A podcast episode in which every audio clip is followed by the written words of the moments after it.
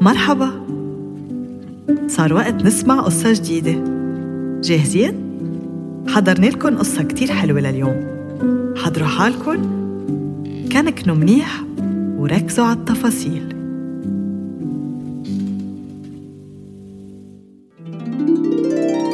قصة البيس الحيرانة. كان يا ما كان بقديم الزمان بسينة اسمها زمرد. حلوة كتير. وكانوا عيونها لونهم أخضر وبيلمعوا مثل الزمرد وقد ما كانت حلوة كل ما حدا يتطلع فيها يقول واو شو حلوة هالبسينة. بس زمرد ما كانت تحب شكلها أبدا وكانت دايما تتمنى إنه تكون شي تاني غير بسينة.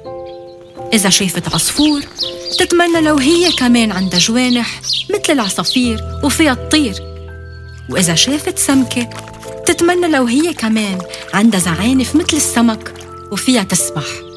نهار تتمنى يكون الفرو تبعها ملون من كل الألوان مثل ألوان الفراشة.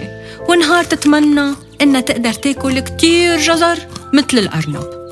وعقد ما مخيلتها كانت واسعة مرات تجرب ترفرف بإيديها تطير مثل العصفور بس تضلها محلها. وتجرب تسبح تحت المي مثل السمكة. بس ينقطع نفسها جرب تحك الفرو بركي بيتغير لونه مثل الفراشة بس ما يمشي الحال.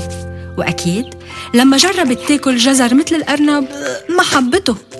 وكل ما تجرب تكون حيوان تاني تفشل. وهالشي كان يزعلها كتير. في مرة من كتر التعب قررت ترتاح وتنام تحت شجرة الحي بالفيات. بس هي وعم بتجرب تنام تسمع صوت مرة ختيارة عم بتصرخ. بسرعة بتركض البسينة صوب الصوت لتشوف شو فيه ولأنها سريعة كتير ما بتتأخر تتوصل. توصل على بيت قديم بآخر الحي بس باب البيت كان مسكر وكان في تيتا ختيارة عم بتعيط جوا. بتطلع زمرد وبتشوف إنه في طاقة صغيرة فوق الباب. بتنط بكل قوتها وبتفوت من الطاقة الضيقة اللي غير حيوانات أكيد ما بيقدروا يفوتوا منها ولما صارت جوا شافت حية عم تجرب تلدغ التيتا الختيارة زمرد ساعديني. صرخت التيتا.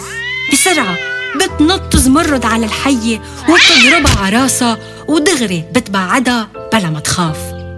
فرحت التيتا كتير لأنه زمرد فللت الحية وخلصت لها حياتها وكانت سريعة ووصلت على الوقت وقدرت تفوت من الشباك الضيق وما خافت من الحية مثل غير حيوانات. حتى الزلحفة يلي عايشة مع التيتا بنفس البيت ما لحقت توصل وتساعد. ومن بعد اللي صار فهمت زمرد إنه كل حدا منا عنده وظيفة بالحياة وكل حدا مميز على طريقته الخاصة ومن وقتها ما عادت زمرد تتمرن أبدا إنها تكون حيوان تاني. وصارت فخورة وممنونة إنها بسينة قوية وحلوة. وهيدي حكايتي حكيتها وبعبكن خبيتها. انطرونا بقصة جديدة.